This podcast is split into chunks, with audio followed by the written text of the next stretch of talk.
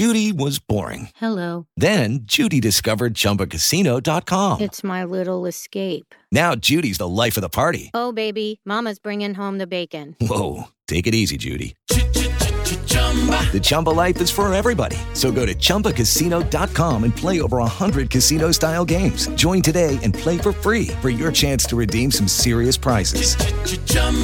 ChumbaCasino.com. No purchase necessary. Void where prohibited by law. 18 plus terms and conditions apply. See website for details. It is Ryan here, and I have a question for you. What do you do when you win? Like, are you a fist pumper? A woohooer, a hand clapper, a high fiver. I kind of like the high five, but if you want to hone in on those winning moves, check out Chumba Casino. At ChumbaCasino.com, choose from hundreds of social casino style games for your chance to redeem serious cash prizes. There are new game releases weekly, plus free daily bonuses. So don't wait. Start having the most fun ever at ChumbaCasino.com. No purchase necessary. VGW. Void were prohibited by law. See terms and conditions. 18 plus. Judy was boring. Hello. Then Judy discovered ChumbaCasino.com. It's my little escape. Now Judy's the life of the party. Oh, baby, Mama's bringing home the bacon. Whoa, take it easy, Judy. The Chumba life is for everybody. So go to ChumbaCasino.com and play over 100 casino style games. Join today and play for free for your chance to redeem some serious prizes. chumba ChumbaCasino.com. No purchase necessary. Void where prohibited by law. 18 plus terms and conditions apply. See website for details.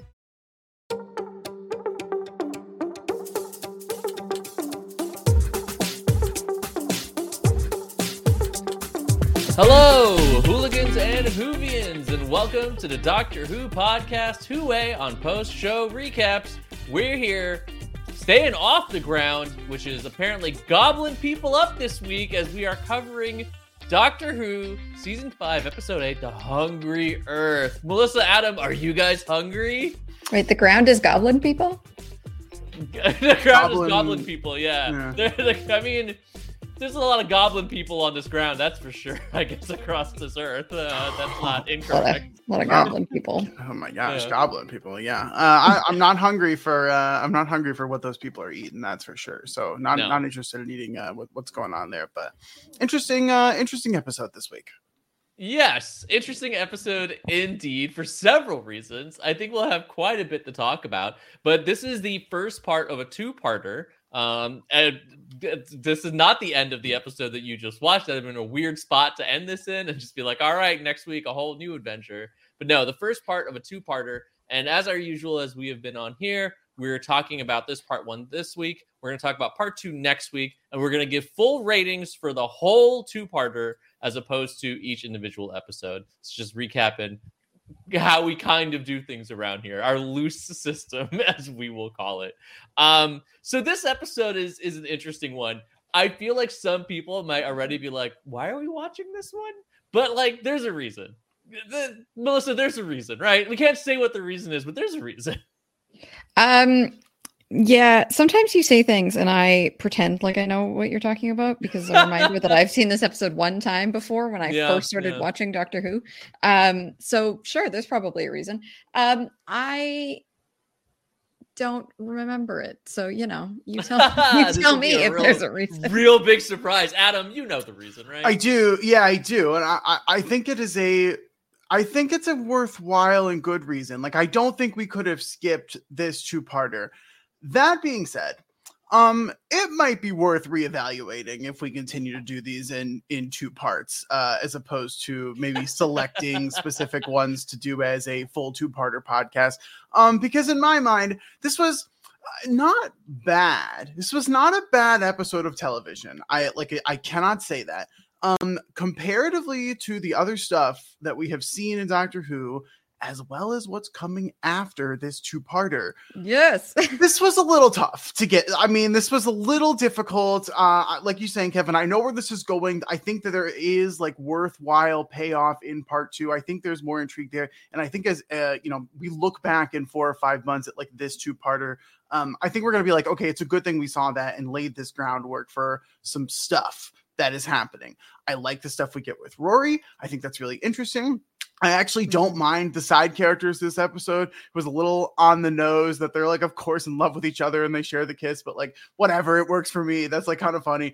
Um, in terms of the actual story, gosh, I, I think this would be a much better experience for us all if we had done both parts in one podcast, which is not the norm uh, for how I feel about two parters, but like. I don't know. I mean, let's uh, you know to like to, to get into maybe the biggest specific for me is like where we end part one does not feel as like I absolutely need to watch part two right now. I'm on the edge of my seat, like, oh my God, what is going to happen? There's extreme peril. It's not a good situation. They don't end up in happy fun town. Like there's there's bad stuff happening. Well, they, they end up in a town. They end uh, up in some happy yeah, fun. undertown. The Hades the undertown, town. the underdark.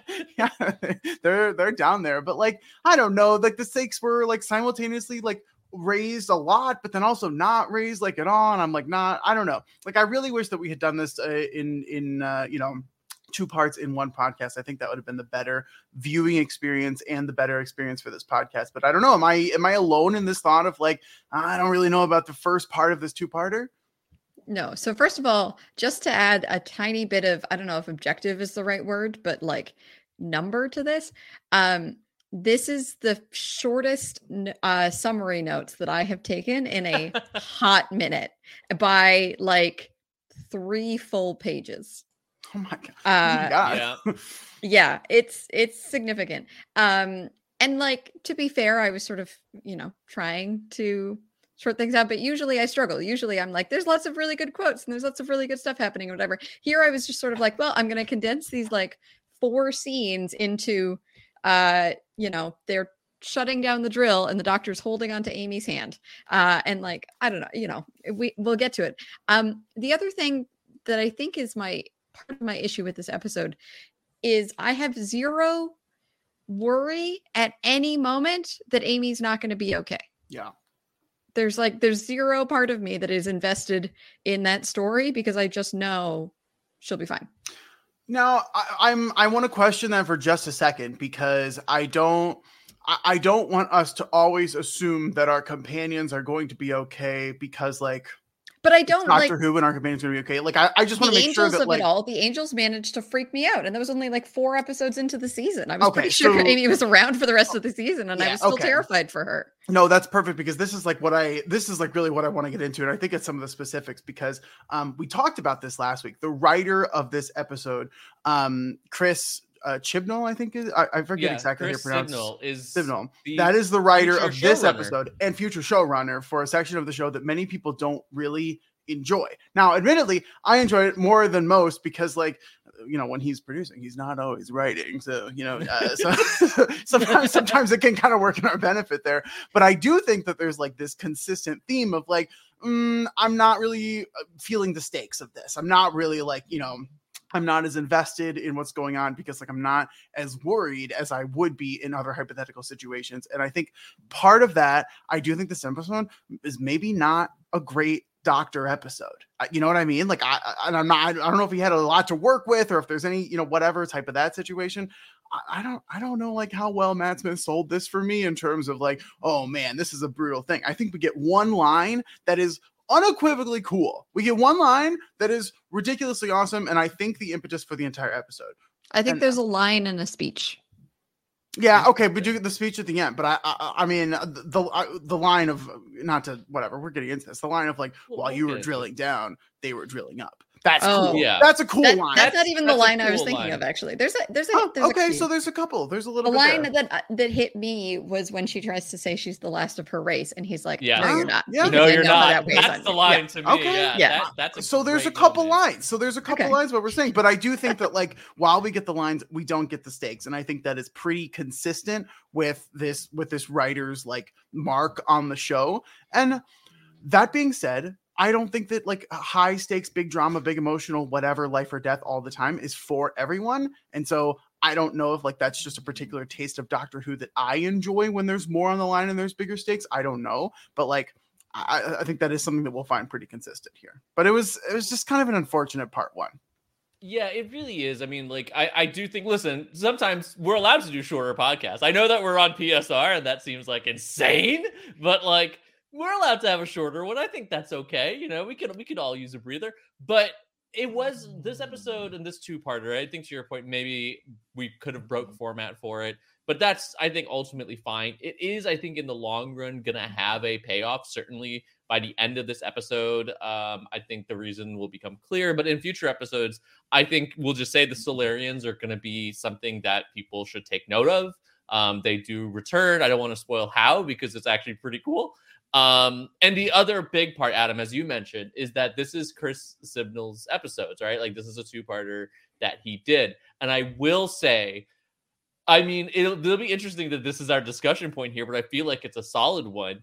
Um, I watched a bunch of Chris Chibnall's stuff. I think I watched two seasons, and there is notoriously two episodes during his tenure, one of which is probably considered the worst Doctor Who episode in existence. Oh, and I, yeah, and I will say, a part of me is almost tempted to say we should cover that because oh, I absolutely think we should. that bad as as, as a note, um, because that the other part, I don't want to say too much, but like I saw shades of that episode here. And I think we'll continue into this two parter, and that'll probably spark a very interesting pre-discussion before we get to his stuff about some of my problems there. Uh, the other episode that I think is notorious is it's the episode that me and my wife bailed on. Like it, it was like I've talked a lot about how we were massive Doctor Who fans, and we watched this episode, and both of us were just like, I think I'm gonna stop watching until someone else takes over, and that's what we did. Um, and it's like a thing. We'll we'll certainly get there. It's a it's an unavoidable episode when we finally get there. Um, and we'll have a lot of discussions around that. But like, it's really interesting to see this and set notes here of like, this is the person who's going to be taking over. So there's level there of like wanting to cover it for that reason too. Uh, I see Adam's eyes kind of like quirking, so I I feel like he probably knows what episode I'm talking about. But It's well known. I mean, I think it's like well known and, and pretty well documented in the doc in the Doctor Who universe of like you know what people consider to be the worst episodes. The thing that I am like curious about is uh this is not the first uh Chris Chibnall episode No, of Doctor not. Who that we have talked about. I think that I don't know if you guys remember this. We talked about 42 yeah, uh, as the other episode that was written. I was not super high on that episode. I don't think any of us really were. Um, but Remind it's just me kind which of episode that interesting. was. With And the, The- spaceship the- and the the eyes body one? Yeah. temperature was rising. look into my eyes. That one. Yeah, the and the guy was walking around with a big the the Visor helmet thing. situation. okay. Yeah. It wasn't very good. It wasn't. I mean, that's like the whole. You know, Yeah. it was it was not a fantastic episode of Doctor Who. So I don't know. Uh, I I I certainly am am higher on the later stuff of his than most people, but like I'm. It's not as good as this stuff and this stuff is like it just it just feels a little unfortunate because i know like how not even how good i just feel like if we would have done both episodes in one podcast here our takeaway right now would be that was pretty good that was like Yeah. pretty Yeah. good i think that's where we, it wouldn't be like it's amazing it's fantastic that was pretty good Mhm. and now i'm sort of left with like okay like we're done with part one i guess we'll go do Yeah. part two next week. You know what i mean? Like i i would much Mhm. rather have had that two-parter experience. It's so funny and so interesting though because like this kind of goes back to like the power of like writing and stuff like that. Um we've praised a lot of two parters recently most of those written by steven moffat himself and like how you really get to a point and a cliffhanger feels big and a cliffhanger feels good. This this episode this two parter isn't that far off from the other two parters we have covered previously where it's just like this feels like it could have been shortened this feels like it could have been like covered you know like done as one episode as opposed to two so it's really interesting. And I think that's that's you know again like putting putting on a pedestal, but like thus far he's doing a pretty good job uh, for Moffat over here.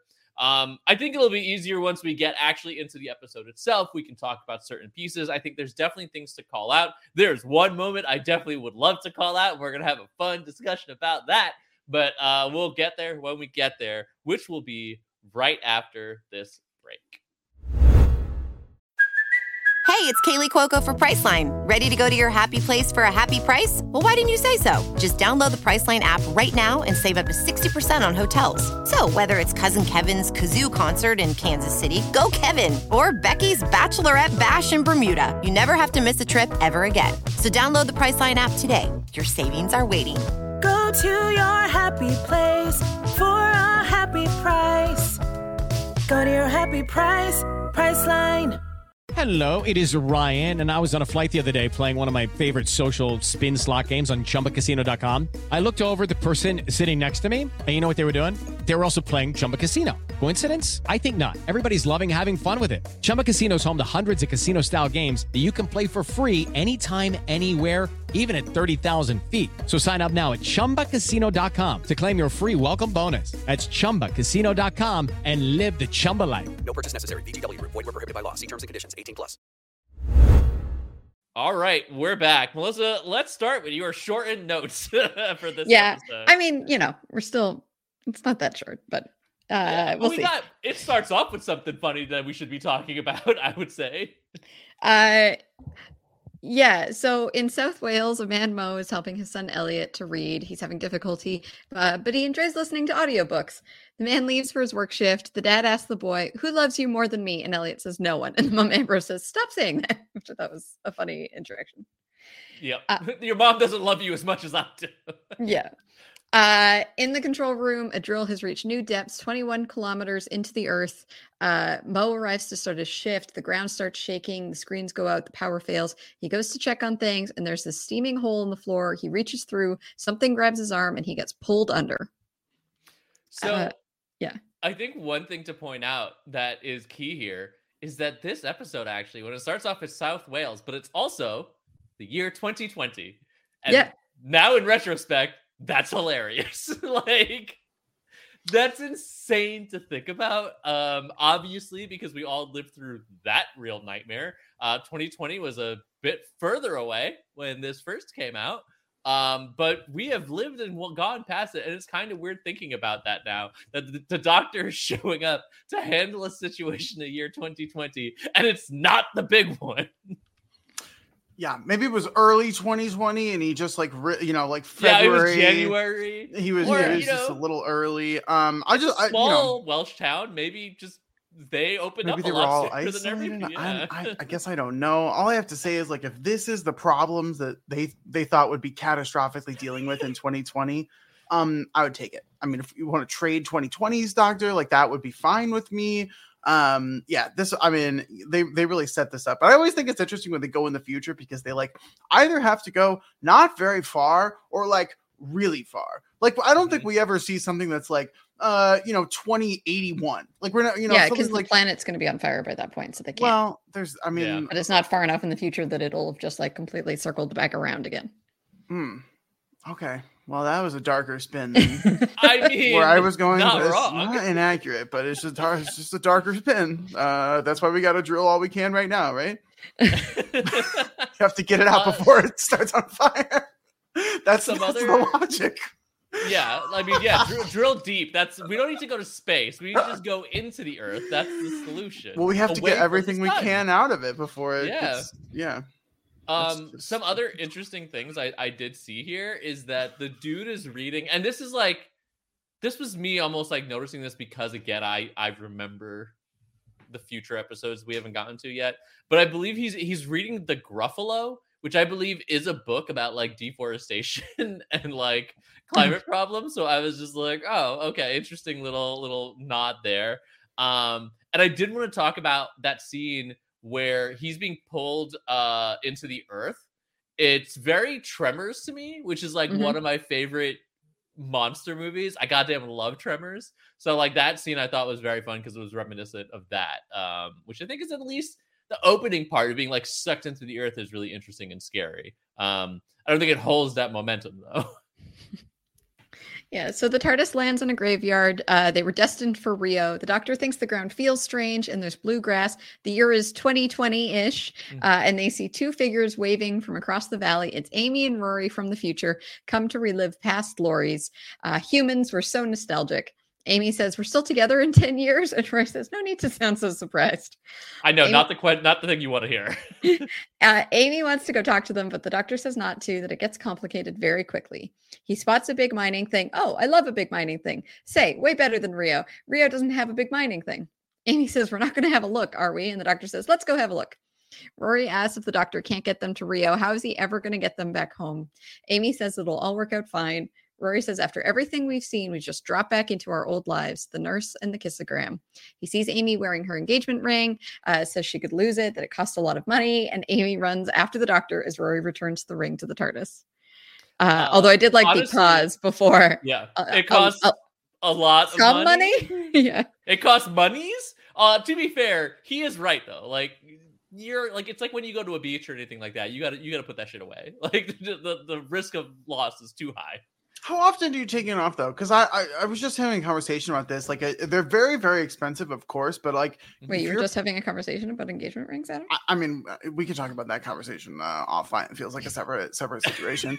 um, but my confusion is like if you're gonna drop thousands of dollars on a ring, you should wear it 25 hours a day. Like that should be on more than anything else in your life. The most expensive like accessory article of whatever that you are owning. That's it's like so much. Why are you not wearing it all the time? Why are you taking it off? Well, know? so this is the thing, right? Like this is a notorious thing. Um, so I will say both my wife and I basically only take it off when we go to sleep. We have like a little ring stand thing that we just put it on. Uh, we don't shower with them. Um, I know some people do, but to me, like that is risk of loss as well. Um, most day-to-day activities you can just keep them keep it on right? But if you go to the beach you go anywhere where it's like you'll get sweaty or wet and it can slip off your finger because it's not like fitted tight tight um which it shouldn't be like super tight anyway like you should remove it like because it because it can be risk to loss. What happens to a lot of people not women but guys this apparently happens to a lot is that i'm not used to wearing rings so when i have it on my finger now i fidget with it Mm. constantly. So I'm constantly like twirling it on my finger or like moving it around, which is fine. But a lot of guys actually like ring goes on, ring goes off, ring goes on, ring goes off. They keep like taking it on and off. One person that I heard, he would take it off and like spin it during meetings. And naturally, it spun off and gone, uh, which has happened before. And at that point, you should stop. But apparently, he still does it. What a crazy lesson that was not learned. So, Well, the only lesson I'm taking away from that is that men basically wear the equivalent of a Fruit Loop, while women are wearing like five thousand dollars. You know what I mean? Like there's a there's a, there's a big uh, big uh, financial disparity. there. much cheaper for the men's rings than it is the Yeah. women's engagement rings. Um, but also, I just want to say, uh, if we're talking about engagement rings, I'm going to plug the fact that hey, don't buy blood diamonds; they're bad. If you're going to get an engagement ring, uh, I, you know, there's a lot of ways you can get it from repurposed. Uh, it, that may sound grim, may sound bad luck. If that fi- sounds like that's you, that's fine. Organic rings are a th- or not organic, uh, like Like synthetic lab made. Yeah. synthetic lab rings are a thing. I'm not talking about like cubic zirconia. They actually you can have lab grown diamonds. I know this for a fact because that's what we did. I know that Robin is very adamant about um, you know, not having blood diamonds, not having um rings that, you know, were these terrible mining uh, systems. So uh, we looked into it, and yeah, uh, there are lab grown diamonds that are real diamonds. They are much much cheaper because like people aren't it, the, the value of them uh, in the market isn't as high demand, so like they're much cheaper for you. So that's my that's my plug-in recommendation. Don't support blood diamonds. Go for something like that. But uh, yeah, that's that's what I got to say there. I think my hot That is is really that this really is a Chris Chibnall episode, isn't it? yeah. My hot take is that I don't get engagement rings. I don't understand the process. Yeah, you also I don't- don't. I don't have to do understand the point. yeah, you, you don't have to do that. Someone else I know instead of an engagement ring got like a, a necklace that they're both uh, Trekkies, so they got a um a, a engagement necklace that had like uh I believe it's in Klingon and it's like you know made of a nice metal. But yeah, so those are options as well. That one might be a harder sell than some some potential options. A Klingon necklace, Sure. I, I don't think Yeah, that's yeah. gonna work for Well, for especially because you don't know Star Yeah. Trek. So yeah, I'm, I, I- you know, even even if I did, uh, but okay, I'm just I'm just gonna clip the last two minutes, make sure I have the Yeah. audio for this. Okay, we're good. We can move on now. Yeah. Great just- I don't get the messages from point. all. I don't get the point of advertising my relationship status, and I don't Hmm. understand the purpose otherwise. But Melissa, how else would would other people know that you are owned? Yeah, exactly. exactly, Kevin. That is what I am saying. yeah. So, you know, um, anyway. I think some people like pretty jewelry. Is like yeah, and that's it's an about as excuse for far pretty as I jewelry. can get. It's the same reason people have bridal showers because they just want presents, and it's an excuse for presents. Listen, I'm not gonna lie though, like Sorry, I have a lot good, of especially bad takes. wedding presents. weddings. wedding presents are great. I encourage wedding presents because sometimes you need shit for your house. Yeah. or apartment because I'm a millennial. I don't got a house. Yeah. What, what is this house you speak Yeah. of?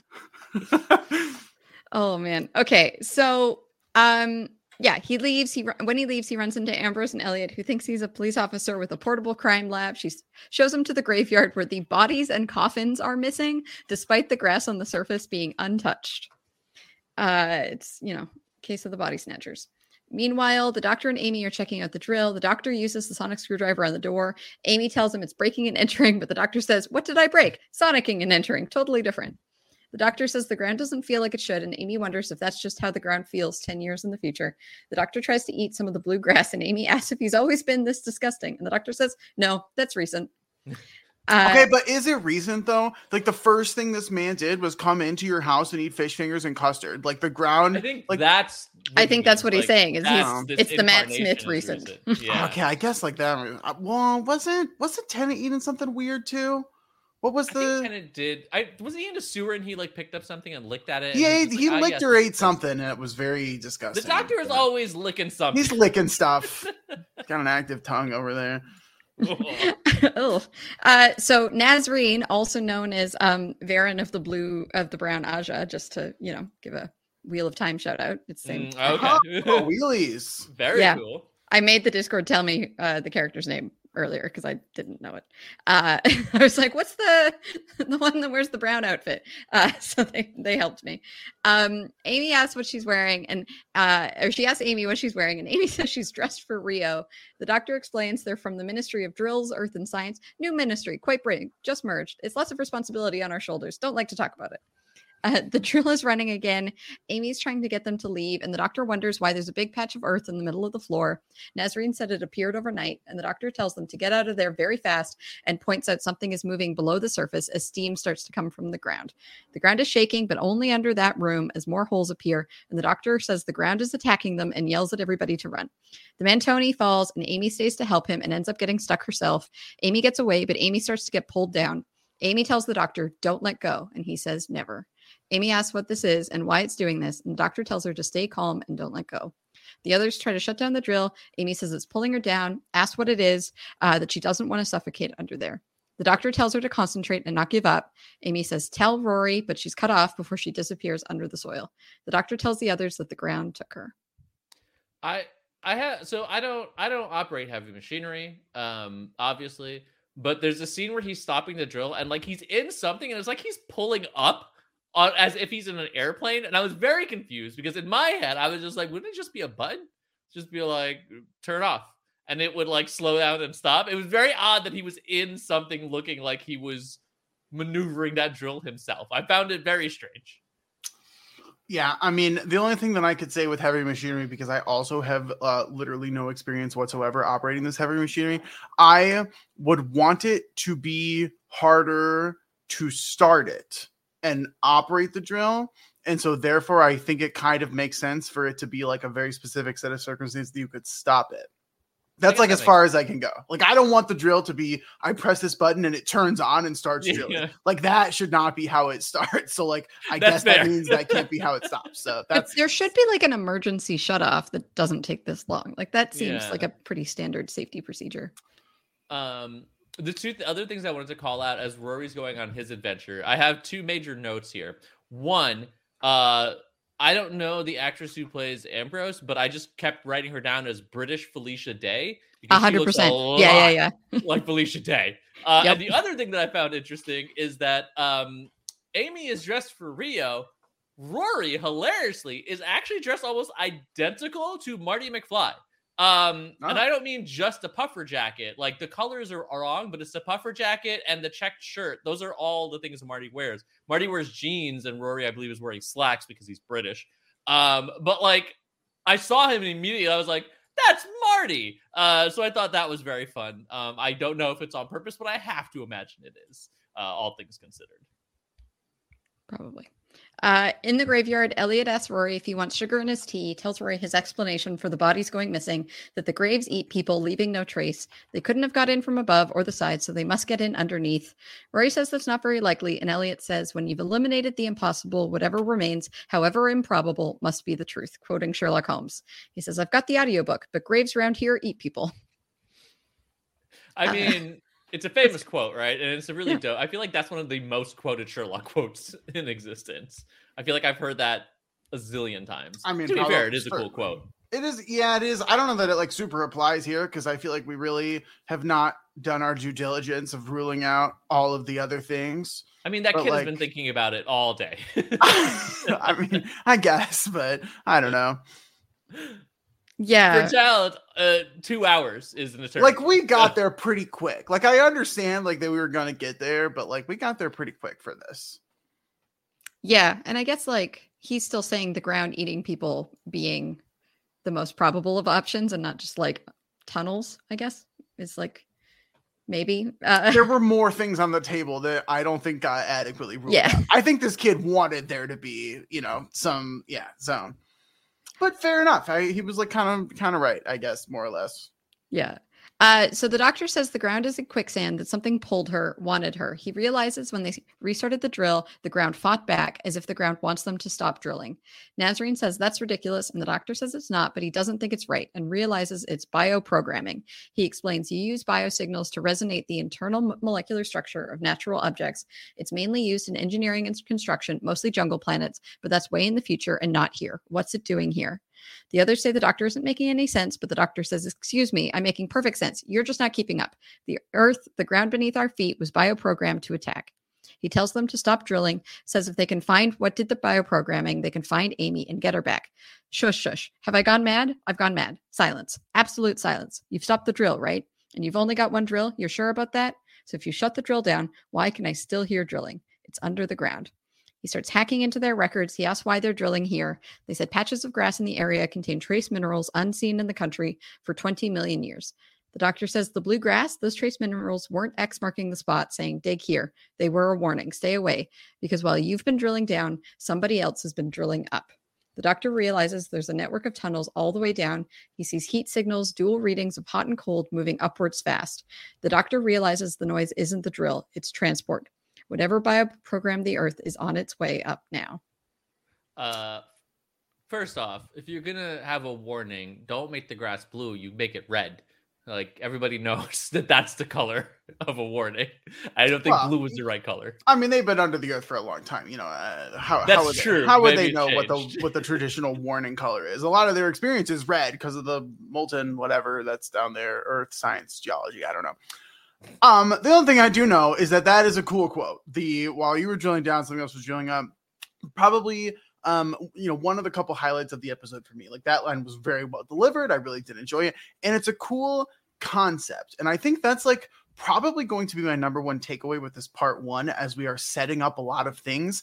I think it's a cool concept having like people or or Yeah. whatever creatures that were on Earth well before you, living underneath the surface that you had nothing about, and then you're drilling, and then like you discover them, they discover you. That's a cool concept. There's a there's a, there's a lot of intrigue there. There's probably um conversations to be had about how groups of people who are laying claim to particular lands uh interact with each other and that situation so um you know um we don't need to get into any specifics there but i think that like a oh, story we're about gonna. this is like still relevant like a story like this is very it's still relevant to today's day and age and so i definitely appreciated that and i think it's interesting but again my problem comes they're not showing the parts of this that would be interesting right? Like they're setting up a cool concept but like we are spending forever on the mechanics of the drill that is going in there. And like we're talking to this kid about things that you know what i mean? Like give me give me the action give me the intrigue. Don't just give me like this random exposition that's given in the form of a, like an explanatory conversation. Like i want to see it actually happening with these characters. And i think like we lose a lot of the action intensity. Like nothing really happens in this episode. And i think even when we're getting to the interesting stuff like it doesn't doesn't really happen. Like there's uh, you know we we like talk about it maybe happening. We stuff has happened previously but like nothing nothing really moves forward or progresses here. And even though these lines are interesting and well delivered i just like I wanted more action and intensity and like let's ramp this thing up instead of just like, oh, well that's that's interesting.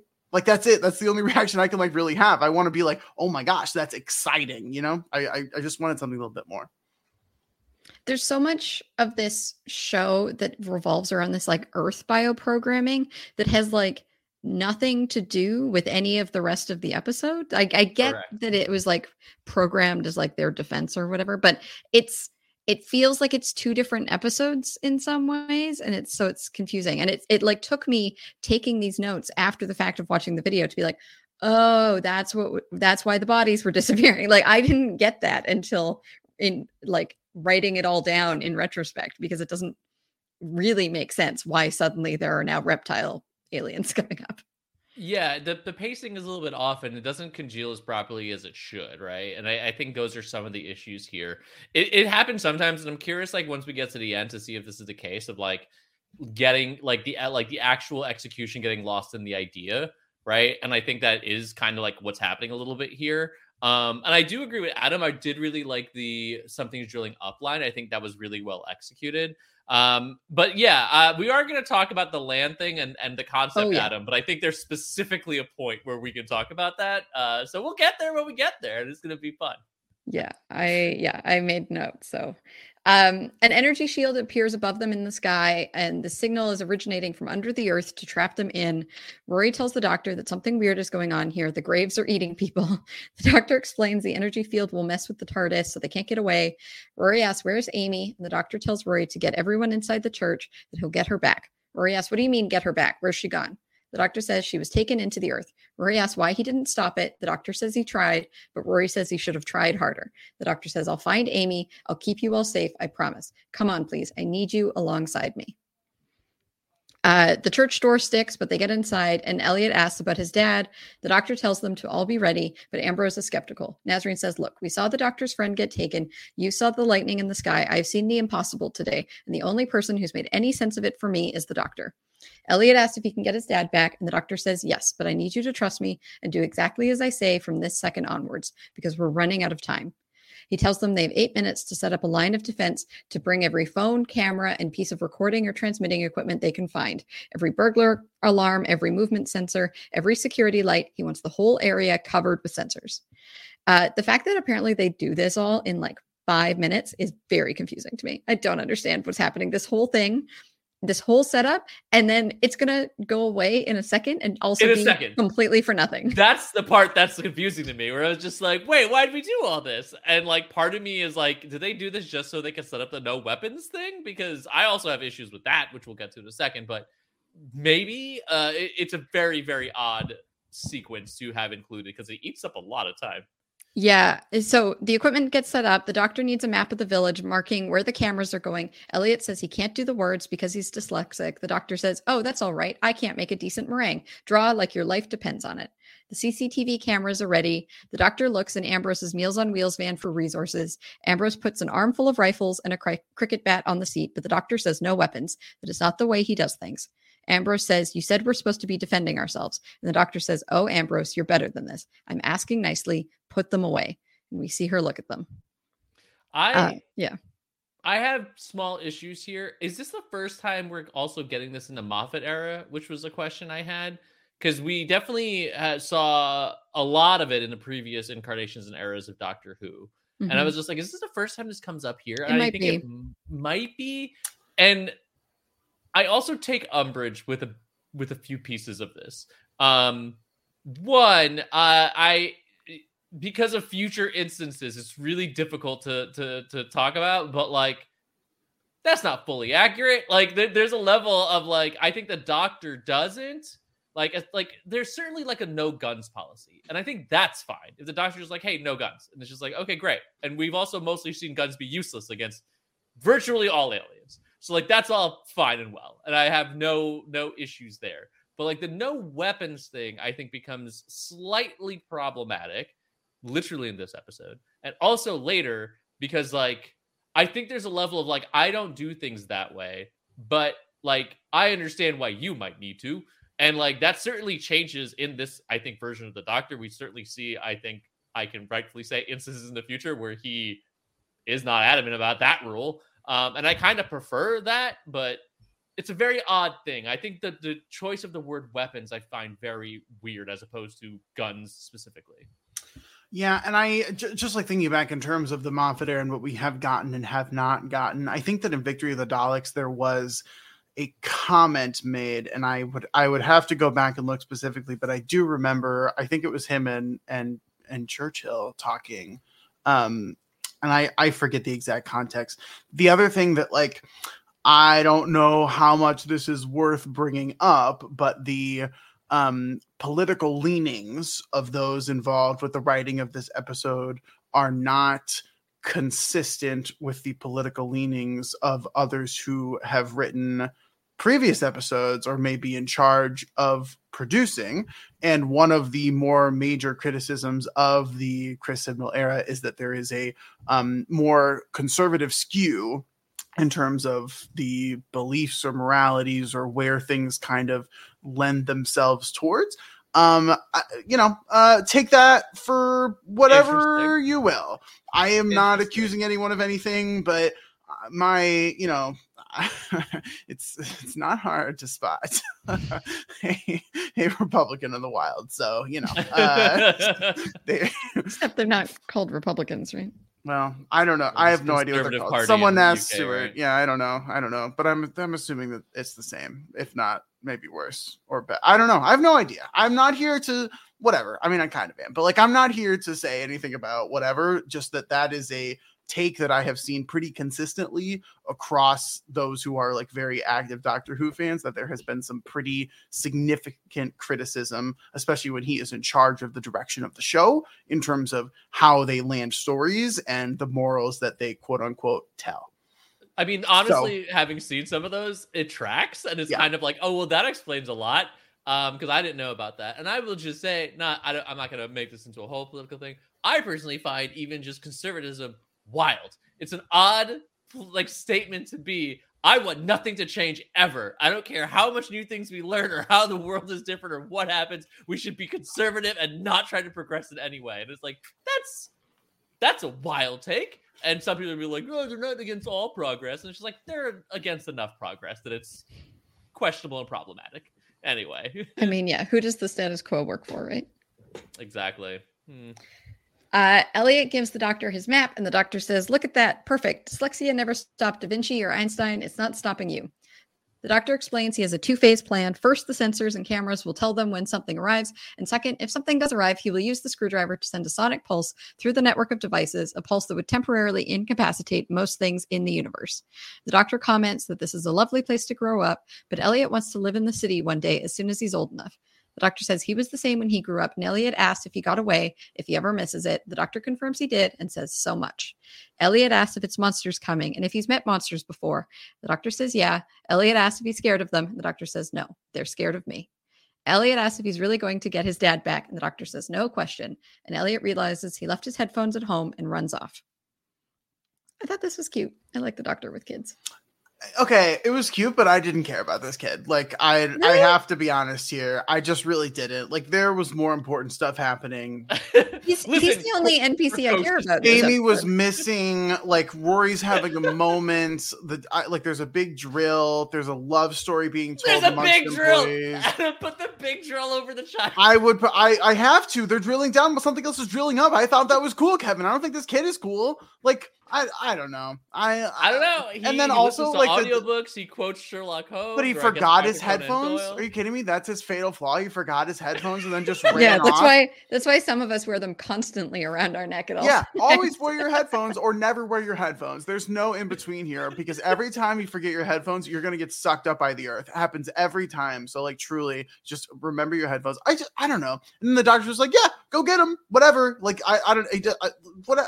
We There's a know what's going coming, on here. yeah, you there are go get people getting dragged down by the earth, and you're just like, yeah, freaking Johnny or whatever this kid's name is. Go get your Elliot. headphones. I said it like 12 times. I don't do. I can't do. I, I don't even know the names of the people that I like in this episode, let alone the ones that I don't care about. So I don't know the couple. The, uh, uh, I don't even know. I, I, this kid was nothing for me, and I, I, I don't. e- I honestly don't even remember if we see him a lot next episode. I'm assuming we're gonna go rescue him in some capacity, but I mean, no, they go- let the kid die. yeah, of go Yeah, I That's think that's a safe bet. What if we I think don't, we're Kevin? Rescue the kid. Now that would be hardcore. If that, we were that like, would be hardcore. You're right. For- I, I, I'm, I'm with. Melissa though. I do like this little exchange about missing home. I think it's, I think it's key because it's also, you know, missing Gallifrey and Gallifrey is a really, really big part of this Doctor's, I think, journey. Um, so I do like these moments that they bring it up in retrospect, like knowing, knowing the story and stuff like that. There, there's a lot in here about and Gallifrey has always been a part of of of his story, right? The regret that he has about what he did and stuff is always there deep down. So I like these moments because it, it continues to like make sure that's in the forefront of the doctor's mind and keep it like a big big part and piece of everything. Uh, so the doctor asks Rory how he's doing. Rory asks how it can be getting darker so quickly. The doctor says they're shutting the light within the barricade to isolate them in the dark, which means they're here. Uh, Tony kisses Nasreen and he says, like you didn't know. Uh, and then the dots on the screen stop moving as they've arrived. I thought this moment was really cute. Yeah, see this I like this like you know love story situation happening here. Like you didn't know. Yeah, I like that. Yeah. She People like know. touches him and then yeah, anyway, yeah, it was like It's a pretty good kiss. They have like multiple kisses here. Pop off these two, Nasreen and something else. I don't know. Tony. Listen, Tony. Alan, Oh, Tony, Tony. His name's uh, like Tony Mac or something, but yeah. Okay, Tony Mac is the name. That's an interesting name. Tony Mac. Hmm. Uh, Ambrose and the doctor are trying to open the church door. Rory asks why he doesn't sonic it, and the doctor says it doesn't do wood. Rory says that's rubbish, and the doctor says, "Oi, don't diss the sonic." As he forces Great the line. door open. Do love that. Yes. Uh, I do like a comeback of the "oi" that uh, Amy Yeah. I think taught him earlier. Uh, the system gets knocked out by an energy surge. Uh, so just immediately that whole thing, that whole setup, Yep. gone. Didn't matter. All done. Uh, the, a line so fast that I missed it the first time. um, but then Ambrose realizes Elliot is missing, asks him how he, uh, who saw him last. The doctor says he did, and then he went to get headphones. Elliot gets back to the church, yells to be let in, but the door is stuck. When it finally opens, Elliot is gone. Ambrose runs looking for him, finds the headphones. Something knocks into her. Tony tries to grab it. He shines a flashlight on it, and it flicks him with its long tongue and hurts his neck before getting away.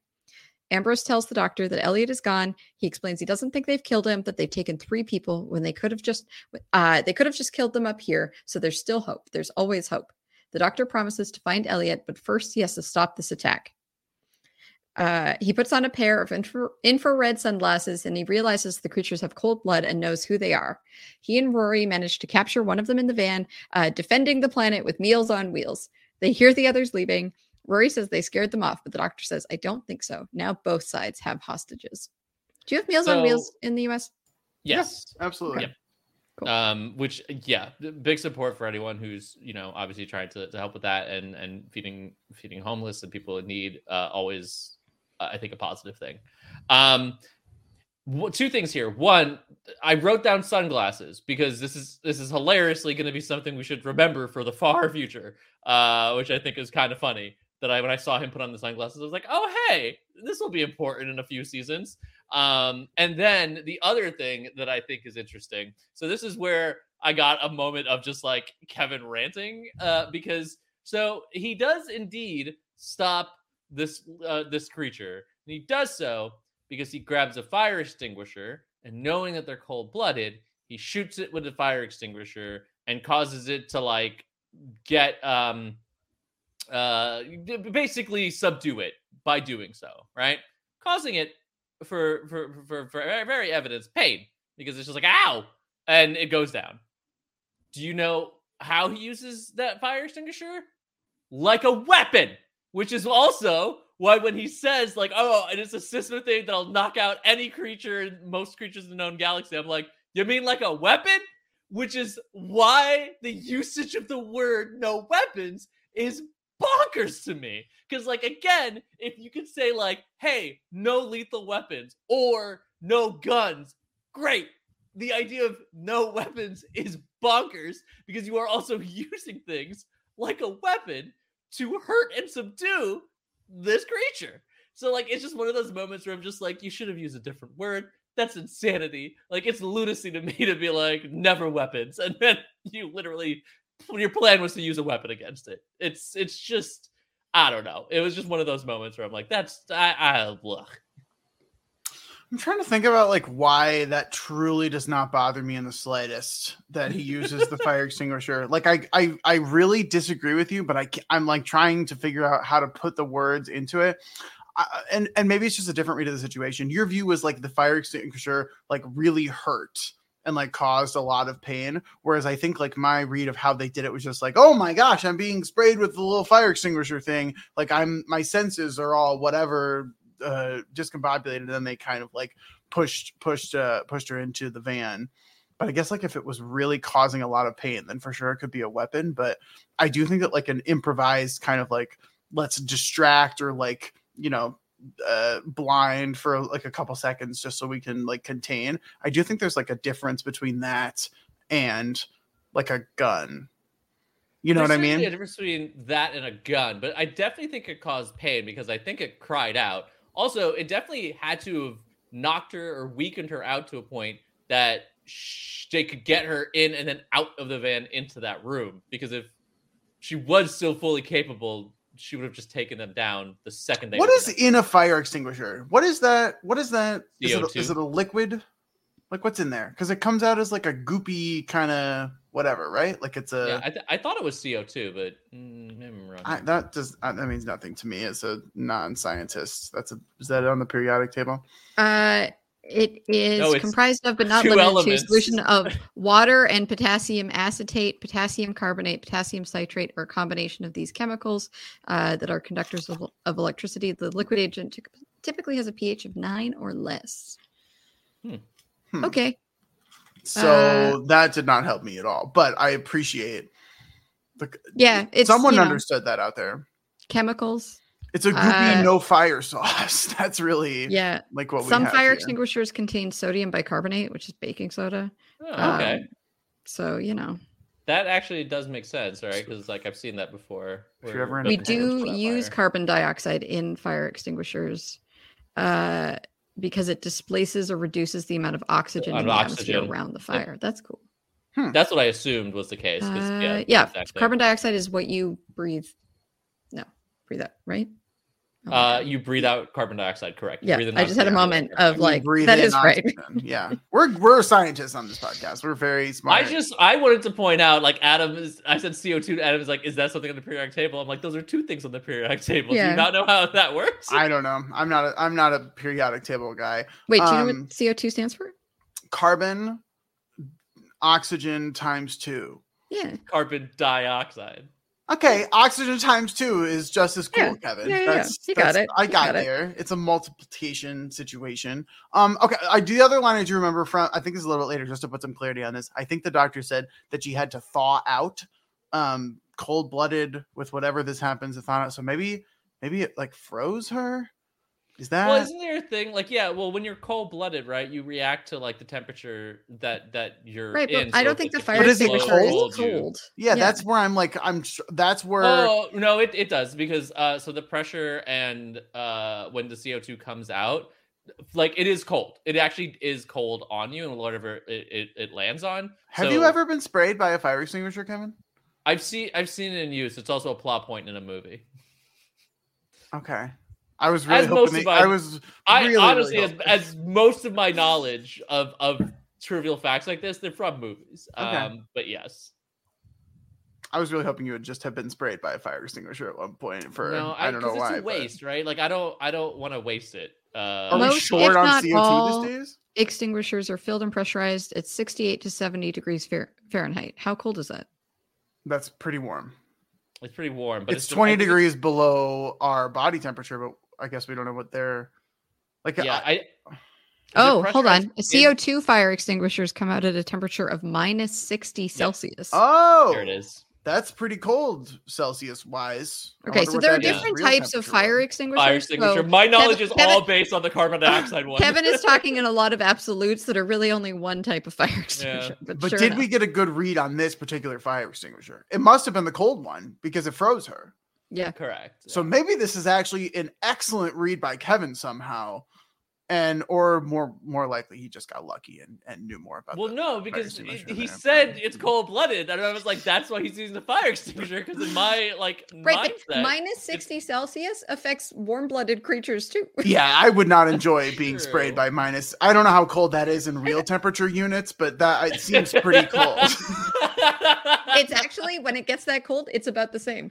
Okay, that's freezing then. That's It's that's very cold. really, really, really okay. So I guess if this froze her literally, then yeah, that's that's just a freeze gun and that's a weapon. So then okay. So I'm I'm not with you on this. If if if the goal here was to freeze her literally, then that is certainly a weapon, and you're not actually anti-weapon if you're just freezing people.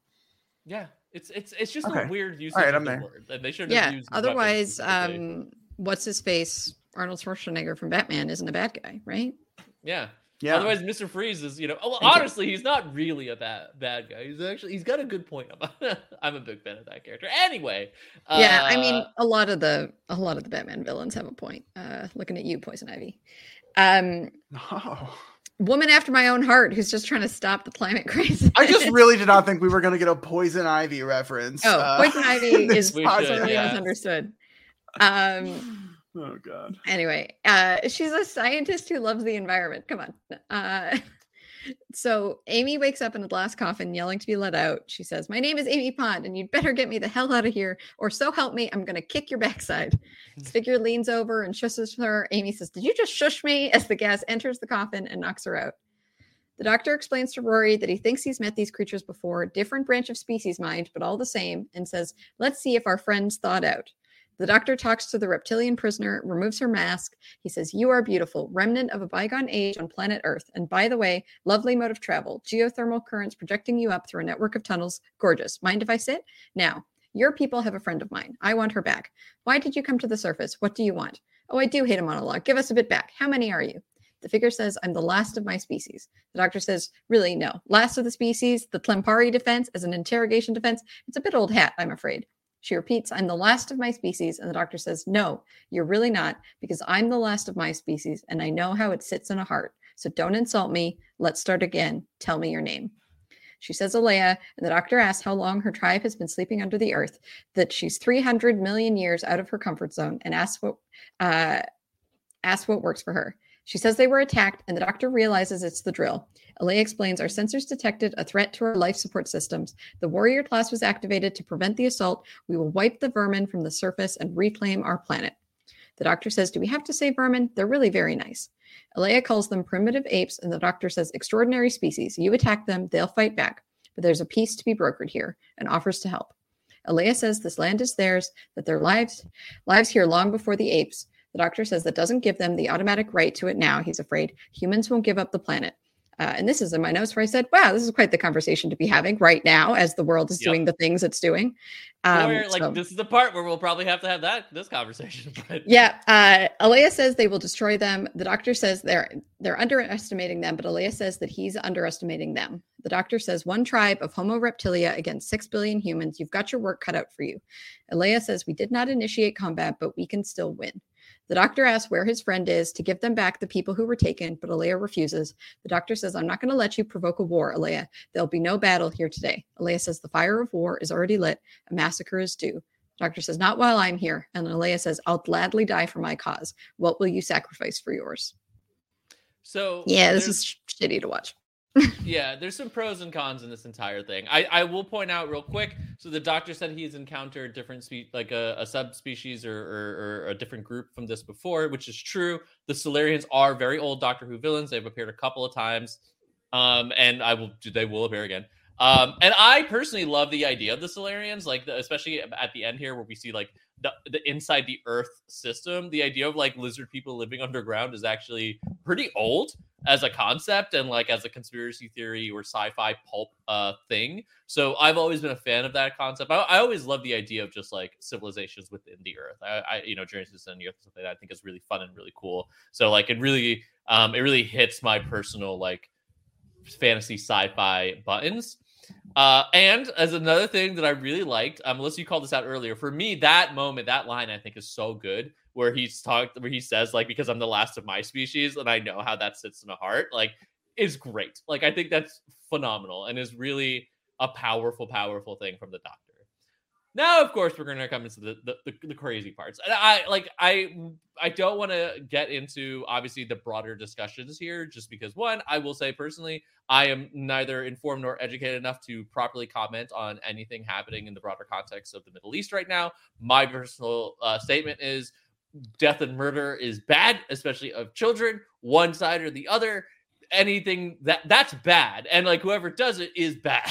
like, I'm not saying is perpetually they are the bad guys full stop i'm just saying that specific incidents that we're talking about there's no painting it in a positive light like whoever did that you're in the wrong um that what i do want to comment on though specifically in the broader context because this is a thing that happens effing constantly is the idea of just like well we took this land and now you can't have it back and my main thing is this is hilarious coming from the brit like that's bonkers. Like it's just such a funny statement to have a British person write that and say like, "Well, you know what though? Like we're here now, and like you can't have it. You can't just come back and be like, "Hey, can we get our land back?" Uh, sorry, no, it's ours. Which is the most like British thing to say. And now that Adam has said that note about the conservatism, that's sort of again explains a little bit. Uh, so yeah, this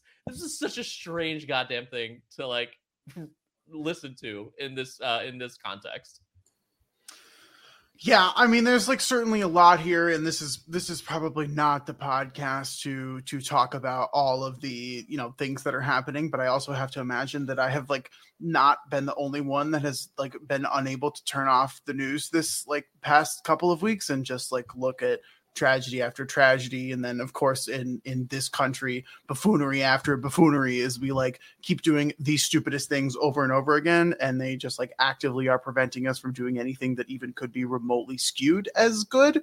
Um that being said, I think a core tenet of Doctor Who is that like this happens in the world. This is not a like different sci-fi world. We go to other planets, but like we really do deal with like the Earth and the problems that happen on the Earth. And so like it's not lost on me that there are two competing groups of people who are laying claim to the same land and are in conflict with each other because like that is something that is very very common throughout our history as like a species. Like this is not a new thing that is just happening now in 2023 that we're developing like problems over. This is an ongoing situation.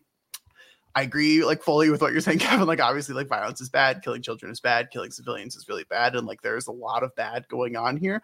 Um, the doctor is adamant though that there is like peace to be found in some capacity. Um, you know, uh, say what you will about the world at large and the situation in general. There is probably peace to be found somewhere, but it takes a lot of humility and it takes a lot of sacrifice on the end of, you know, uh, basically everyone and a willingness to come to the table in a good faith manner that I just, we are not seeing at this particular point. And so the the you know over and over again we see the Silurians like be or, or I forget her name Iana or Iliana or something like that. Leia. Alaya. I was pretty close there. I was, I was pretty close. Adam refuses Uh, to learn anyone's name. I can't do names. I just can't do it. Like her, but like her persistence of just like that's not how this is going to go. Like we are here for this. Like this is not. We're not going to find like a piece of resolution.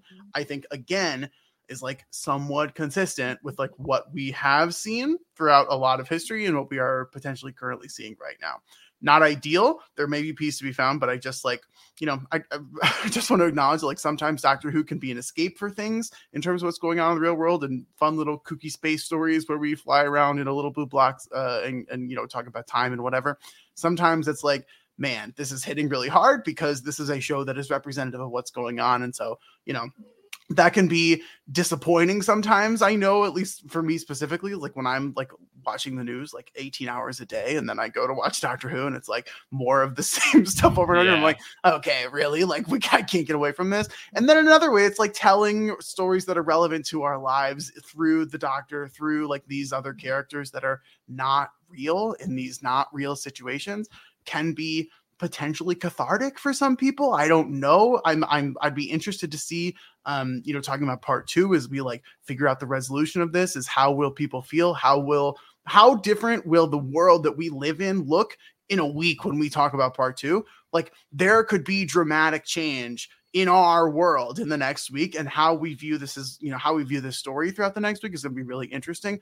But i also like fully respects you know people are like i'm not into this. I don't want this kind of story. Like maybe skip the part two if you're like kind of sick of this kind of stuff or or you know uh, these these particular claims or or these types of conflicts. But um it's probably not our place to pass judgment on who is right who is wrong who is good who is bad.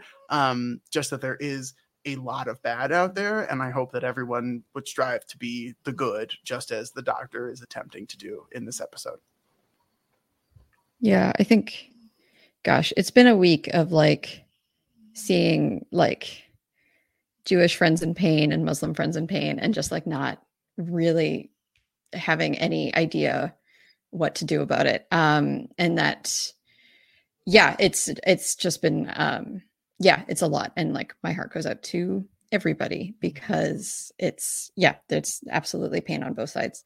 Um, and it's interesting because I find it a lot easier to talk about the situation in my own country. Um, and uh, when I am a part of the group that I am condemning, it is so much easier. And so I, I you know, certainly don't want to, um, like, I, I understand the, the kind of nuance of it. It's also not lost on me that there's like some anti-Semitism tied to the whole like lizard people uh trope, right? So there's like, you know, it's there's definitely a lot of kind of um reference, I think, in this episode that may or may not have been intentional. It's not like conflict in the Middle East is new by any stretch. So um, you know, who knows? But yeah, certainly in uh to speak to something that I, you know, feel far more qualified to um speak to it's always interesting to think about like land back claims from indigenous people who you know want land back. And it's like okay so what do we do? Do all of us who want to do the right thing just like pick up and leave? Like obviously that is not uh, a realistic solution at this time. So how do what do we do? How do you broker kind of you know giving people the right to their land that was stolen from them and is um you know remains their like traditional and unceded land. And um uh, you know but the doctor's point of like they have also this is also their home. And so like how do you i don't even know like the situation is just so um it's something that i've like sort of since watching this episode been like i i think like you know there's certainly programs and stuff where you can like pay rent for the land that you're on basically like to the first nations people uh who's who are the stewards of that land but it's also um clearly not going to be enough and there's so much i think the gulf between what should be and what is right now is so wide that it's often so hard to be like okay what do you what are we even aiming for? And then what's like what do we do right now like what do we do in the not we can't immediately make the ideal situation ideal so what do we do now what's okay now and i think that that's um yeah anyway it's it's it's all complicated and doctor who sometimes makes us think about really complicated things um Yeah. but yeah There's no, and that's the thing, right? Like, I think to Adam, to your point, like the doctor's POV of wanting to broker a peaceful solution is the right answer. Like, find a way that we can hopefully and ideally and in peace. Um, the problem is, of course, Silurian's just like, nah, I don't, I don't want peace, right? Like, I want, I, I I'm gonna exterminate all of them. Is obviously an issue, uh, to say the least. Um, and it is weird watching this in in the modern day context. Um, but like just yeah it, it is it is weird to hear the stance of just kind of like well you know other people are here now and it's just like yes famously from the british who literally went around the world and claimed with flags all of the things that is just like this is mine but now. do you have a You have flag, Uh, you get that reference adam? No i have no idea what that is. Oh That's so fine. good. Yeah I got well i'll post to- it in the discord. Running jumping climbing trees you know that sort of thing. She was just on tour and i missed it and that was very sad. Oh that's awesome. Anyway continue. Makes me want to go watch rewatch that og uh, special again. Anyway Yeah, we can continue with this. yeah, I enjoy being vague about it, so Adam's just confused. Uh, anyway, d- do you have more? Should I continue on? No, I just definitely want to rewatch that OG special now. That's really that's what I want to do. you can Uh, find it, Adam. You can you, you can use Google. Google is free. Honestly, if you Google "Do you have a flag?" I 100% guarantee it will come up. Yeah. Uh, so the doctor tells Rory he's going down below the surface to find the tribe and talk to them. He explains to the others they're not aliens, they're Earthlians, once known as the Silur- Silurian race, and some would argue Eocenes or Homo reptilia, not monsters, not evil. Well, only as evil as you are, the previous owners of the planet. That's all. Look, from their point of view, you're the invaders. Your drill was threatening their settlement. Now the creature in the crypt, her name's Alaya. She's one of the warriors, and she's my best bargaining chip. I need her alive. If she lives, so do Elliot and Mo and Amy, because I will find them. While I'm gone, you four people in this church, in this corner of planet Earth, you have to be the best of humanity. Tony asked if they should be dissecting the creature to find its weak point, but the doctor says no dissecting, no examining. We return their hostage. They return ours. Nobody gets harmed. We can land this together. If you are the best you can be, you are decent, brilliant people. Nobody dies today. Understand? And Nasreen applauds, which I thought was uh, a truly excellent reaction to this. Uh, I did love. Uh, you need to be the best you could possibly be. And Tony's first question is, "Should we dissect them?" And it's like, "What did I just say? What were the words that Were you not out of my mouth?" listening? Yeah. At the TARDIS, Nasreen says she's coming with the doctor, asks if it's some kind of transport pod. The doctor refuses, but Nasreen says, I've spent all my life excavating the layers of this planet, and now you want me to stand back while you head down into it. I don't think so. The doctor says he doesn't have time to argue, that it'll be dangerous, and Nasreen says, So is crossing the road. The doctor agrees. Tony tells her to come back safe, and Nasreen says, Of course. The doctor welcomes her aboard the TARDIS, tells her not to touch anything. They both get knocked off their feet. The doctor accuses her of touching something, but they've been hijacked, and the TARDIS is being pulled into the Earth. Uh, meanwhile, Alaya talks to the others. She says, You had to come and see me. Rory says they're going to keep her safe, and Ambrose says her tribe will give them back their people in exchange for her. Alaya says, No. Shall I tell you what's really going to happen, apes? One of you will kill me. My death shall ignite a war, and every stinking ape shall be wiped from the surface of my beloved planet.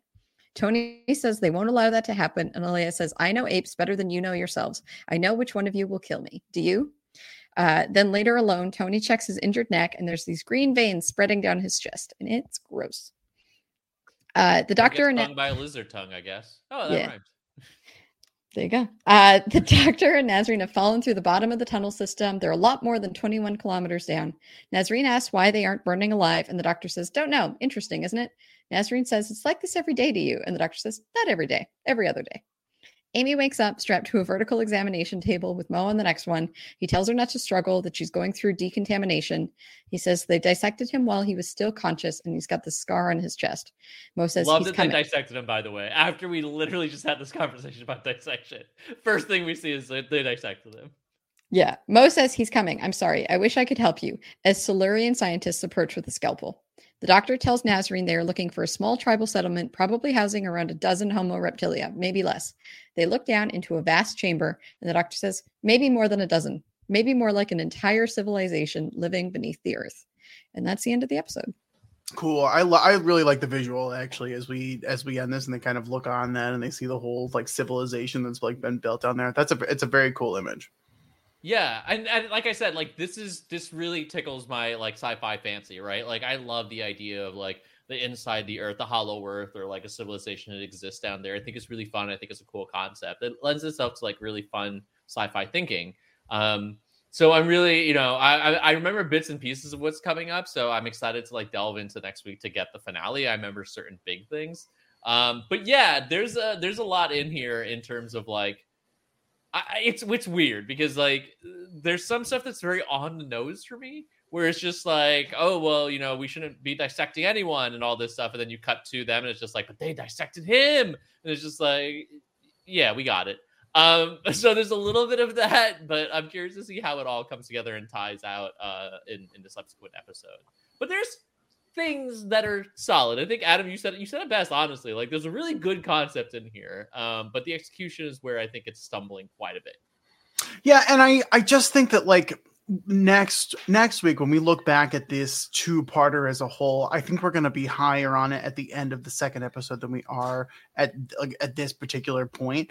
Um maybe that's just because we'll have the full picture and be able to see the full story but like i got, gosh i just remember two parters where after the after the end of the first part we're sitting here talking about man that was good. That's such that was like such a good individual episode such a good like first part. And it's it's not that. Like there are things that are sparking some interesting conversations for sure as doctor who is like want to do from from time to time certainly but like I don't know. We we we covered this episode a month ago. Like, are we having the same conversation? Like, I don't. I mean, maybe something similar, but like, you know, I, I think that world events are certainly catapulting this to be more interesting than it otherwise would have been.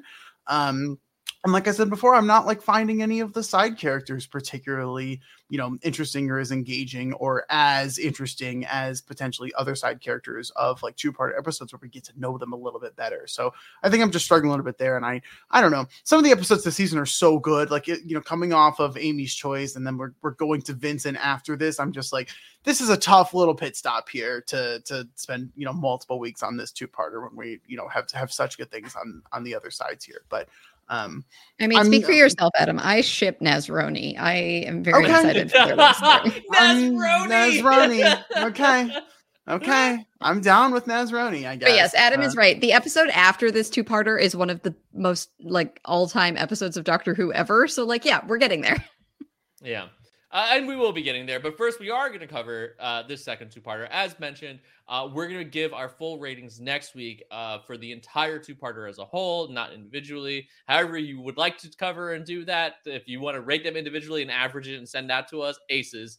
Um, but we're going to be doing our usual wibbly wobbly timey wimey score. Do we say Kevin, aces now? Kevin just said aces unironically. Just like Yeah. he's stared at that camera and just like, if this is what you want to do, bros, my bro chachos. I feel like both Adam and I had the moment of like, do we just let him get away with that? Never. No, no, we You don't. know, you say should it. have. Can't You let could've- him. You could have just. We It could have been fine. It could have been No, no, fine. no, no, Aces, no. Uh, buddy.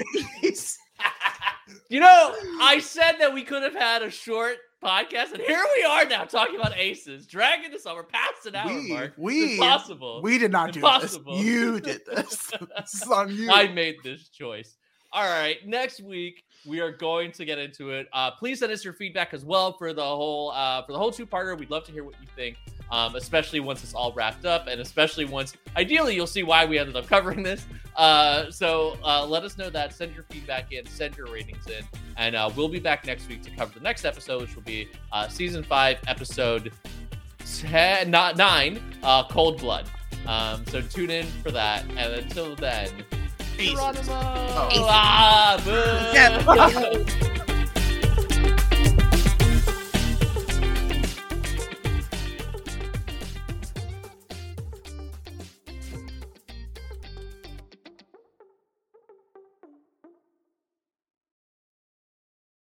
Hello, it is Ryan, and we could all use an extra bright spot in our day, couldn't we? Just to make up for things like sitting in traffic, doing the dishes, counting your steps, you know, all the mundane stuff. That is why I'm such a big fan of Chumba Casino. Chumba Casino has all your favorite social casino style games that you can play for free anytime, anywhere with daily bonuses. That should brighten your day a little. Actually, a lot. So sign up now at chumbacasino.com. That's chumbacasino.com. No purchase necessary. VGW Group. Void were prohibited by law. See terms and conditions. 18 plus. It's time for today's Lucky Land horoscope with Victoria Cash. Life's gotten mundane, so shake up the daily routine and be adventurous with a trip to Lucky Land. You know what they say your chance to win starts with a spin. So go to luckylandslots.com to play over 100 social casino style games for free for your chance to redeem some serious prizes. Get lucky today at luckylandslots.com. Available to players in the U.S., excluding Washington and Michigan. No purchase necessary. VGW Group. Void were prohibited by law. 18 plus. Terms and conditions apply. Hello, it is Ryan, and we could all use an extra bright spot in our day, couldn't we? Just to make up for things like sitting in traffic, doing the dishes, counting your steps, you know, all the mundane stuff. That is why I'm such a big fan of Chumba Casino. Chumba Casino has all your favorite social casino style games that you can play for free anytime, anywhere with daily bonuses. That should brighten your day a little. Actually, a lot. So sign up now at chumbacasino.com. That's chumbacasino.com. No purchase necessary. Group. Void were prohibited by law. See terms and conditions. 18 plus. Hello, it is Ryan, and I was on a flight the other day playing one of my favorite social spin slot games on chumbacasino.com. I looked over the person sitting next to me, and you know what they were doing? They were also playing Chumba Casino. Coincidence? I think not. Everybody's loving having fun with it. Chumba Casino is home to hundreds of casino style games that you can play for free anytime, anywhere even at 30,000 feet. So sign up now at ChumbaCasino.com to claim your free welcome bonus. That's ChumbaCasino.com and live the Chumba life. No purchase necessary. Group. Void were prohibited by law. See terms and conditions. 18 plus.